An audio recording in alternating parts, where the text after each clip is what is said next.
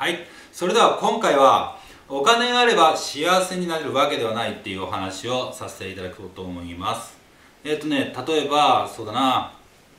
無人島にあなたがいたとして無人島にあなたが一人でいてあなたの周りに10億円の札束が山のようにあったとしてもトイレットペーパー以下に使いづらいものになりますよね。たった一人でお金がたくさんあったとしても、まあ、あんまり意味がないんですよね、うん、だとしたらちょっと考えてほしいんですけどお金の価値っていうのは何なんでしょうか？お金があれば本当に幸せになれるのか？例えばロサンゼルスに私が昔行った時にですね数年前なんですけども、あ、のニコラス・ケイジさんの別荘とかも並んでるような世界有数のあの富豪が住んでるところでそちらのお家お宅にお邪魔した時に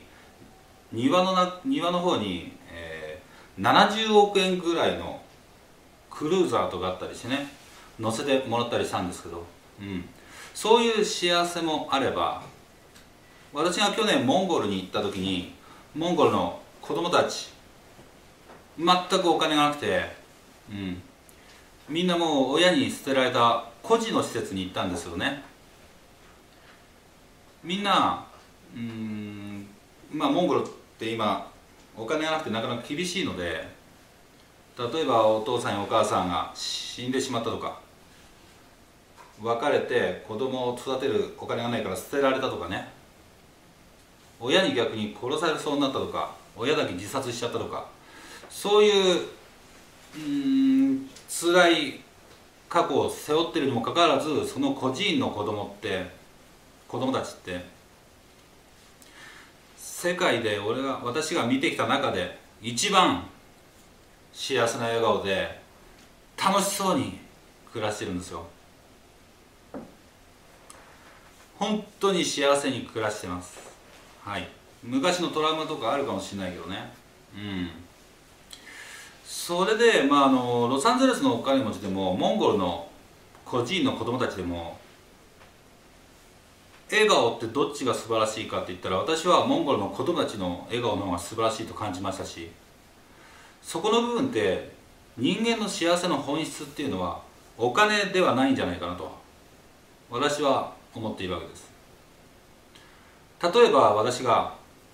漫画喫茶に行ってねそのまま漫画喫茶で寝てみたり。あのヒルトンホテルの30万とかするホテルに泊まったこともありますけども。結局ですねそういう高級ホテルお金のかかる高級ホテルはそこはそこで豪華だし綺麗だし広いし素敵だし。休み心地いいんですけど。漫画喫茶とかに泊まってみてもまああの他に人が他にもお客様がいる。隣のブースとかにもいる。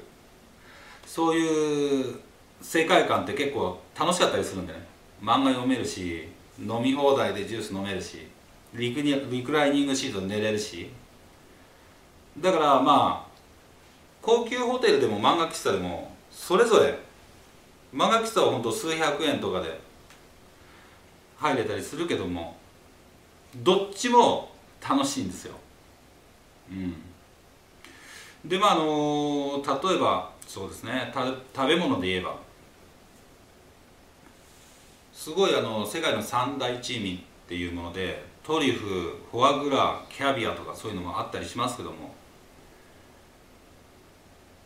いろいろまあ食べてる中でもやっぱり一番世界で一番美味しいのは私は納豆卵卵って言っちゃったこれ。納豆卵かけご飯ですよ。うん。だからまあそうですね。お金の価値お金を1億円持ってたら幸せなのかお金を10億円持ってたら幸せなのかっていう話ありますけども。まあお金10億持ってたって自殺しちゃう社長さんとかもいますし、うん、お金を持っていれば幸せになれるわけではないと私は思います、うん、今回お金の価値観についてあなたに考えていただきたいなと思ってそういう機会を提供させていただきました。ありがとうございます。